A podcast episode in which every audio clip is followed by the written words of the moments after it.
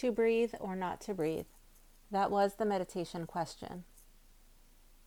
My son and I recently attended an online meditation class. My son was a little stressed out, so I stopped what I was doing and told him to join me for a meditation class. He rolled his eyes and sat beside me. We both enjoyed the class and felt pretty relaxed afterward. We opened our eyes and sat there smiling at each other for a little while. However, not everyone felt that way. One of the comments left for the instructor was a comment about how confusing it was. The instructor instructed everyone to let go of the breath and focus on the breathing. The student thought letting go of the breath meant that he was supposed to stop breathing. So this student was sitting there, trying to relax as he was holding his breath. For the life of him, he couldn't understand how he could focus on his breathing if he wasn't breathing. This left at least one student feeling very confused and feeling a little defeated instead of relaxed after class. The instructor told him that it gets easier with time, which might not have helped this particular student. I thought back to the session. When I heard those instructions, I knew what the instructor meant, so I had no problem during the meditation. I asked my son if the meditation was confusing to him, and he said no because he knew what the teacher was trying to say, and it was easy to follow along. My son has grown up around yoga and meditation. His brain knew how to auto translate the instructions. He has a much harder time doing Pilates and barre. When we don't know what an instructor means, that can be confusing and can cause stress. Your brain can't auto translate what it doesn't understand.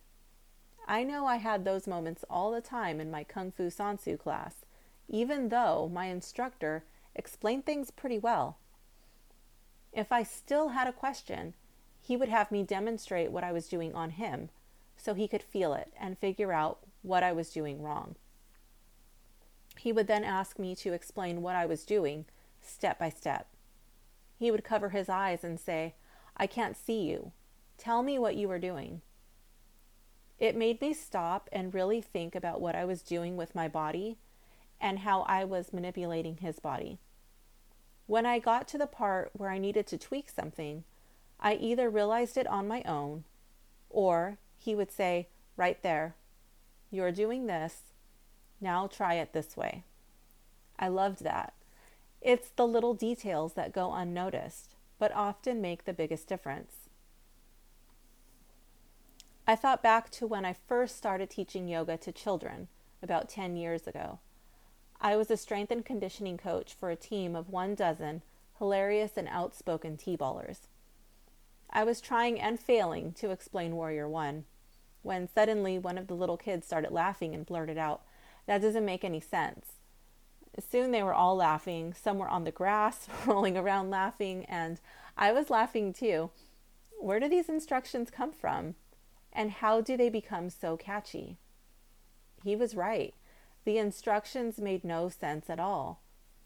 I was repeating the same instructions I heard time and time again in the classes I attended. I remember not knowing what the teachers meant and looking at what others were doing with their bodies to understand what I was supposed to do. I told him to watch what I was doing and asked him to explain it to the rest of the team. He explained it like you would explain it to a small child. He explained the pose better than my yoga teachers did when I was new to yoga. Of course, he didn't explain what the body was doing energetically but he explained it in a way that a team of pint sized yoga newbies understood on the first try. That's impressive.